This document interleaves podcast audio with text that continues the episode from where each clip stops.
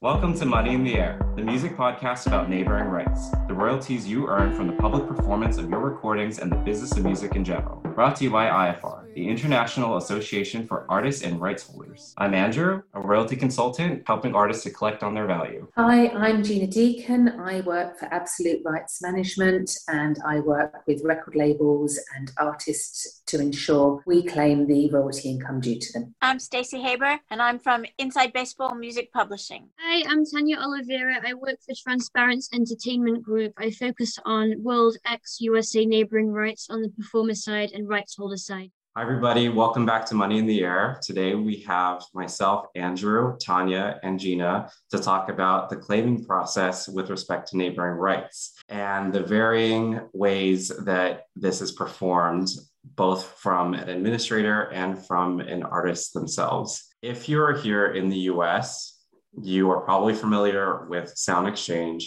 And if you have a SoundExchange account, you're going to either register the recordings as a rights holder and then go ahead and claim this the recording as yourself as an artist. And that all sounds great. This is the way it's done in the UK and then also in Germany. You repeat the claiming process if you're going direct in those territories, but there are certain instances with other CMOs around the world that don't operate like this. And for instance, you might have to submit a spreadsheet or they'll provide you a bunch of recordings that were performed or were played uh, within a certain period where you have to claim the recordings that you were on within a playlist format.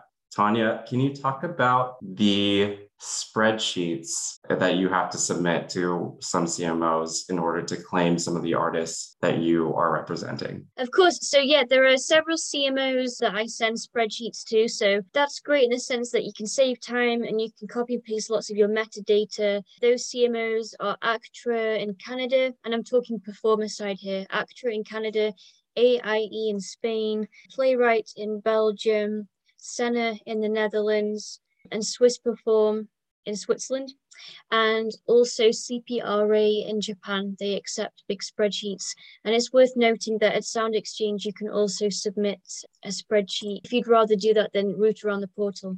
So, yeah, it's, it's quite a fair number of CMOs accept repertoire in spreadsheet form. So, yeah, it's, it's good news. But then you get the other situation where you get the collection societies that tell you what they have played in any one year and you'll get a spreadsheet and it can have anything up to well the recent one from denmark consisted of 100000 recordings. And that can be duplicated because they'll be talking about a couple of years as well so maybe 19 to 2020 and then 21 so yeah the idea is that you filter through and you identify the recordings that your artist has played on and and then make the claim and societies that work this way that we're aware of are Gramex DK in Denmark, EJI in Hungary, and Abramus in Brazil. In addition to that, you also get the societies that will claim on behalf of your artist as well, such as Adami in France, that just need to know that your artist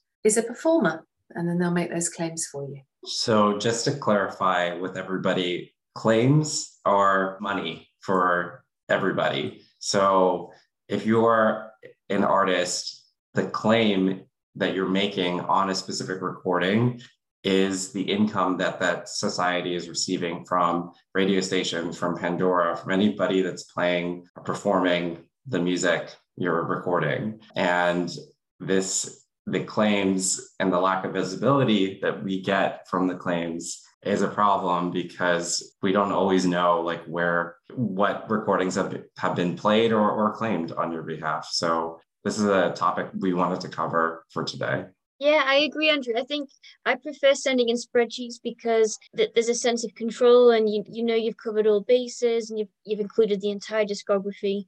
And then manual claiming at PPL GVL SoundExchange is very time consuming, but it's worthwhile. And as you know, you can get paid multiple times in GVL if you've done more than one role, but then you've got to kind of doubly claim it. So it's time consuming, but those societies pay very well, so it's worthwhile. And then there are a couple of other countries that accept uh, spreadsheet discographies that I don't work with in this current job, but in my previous job I did, and that was um, Gramo in Norway, Gramex Finland in Finland. Yes, LSG in Austria. So there's a, there's a few more spreadsheets. I'm sure there are others or individuals that go direct in every single territory. I find it fascinating because the data is only as good as the person inputting it. It's open to human error. Bear that in mind. Keep it ambiguous. Keep a search for title, typos, artist names. Play around with them. Don't just do the first search and then abandon it.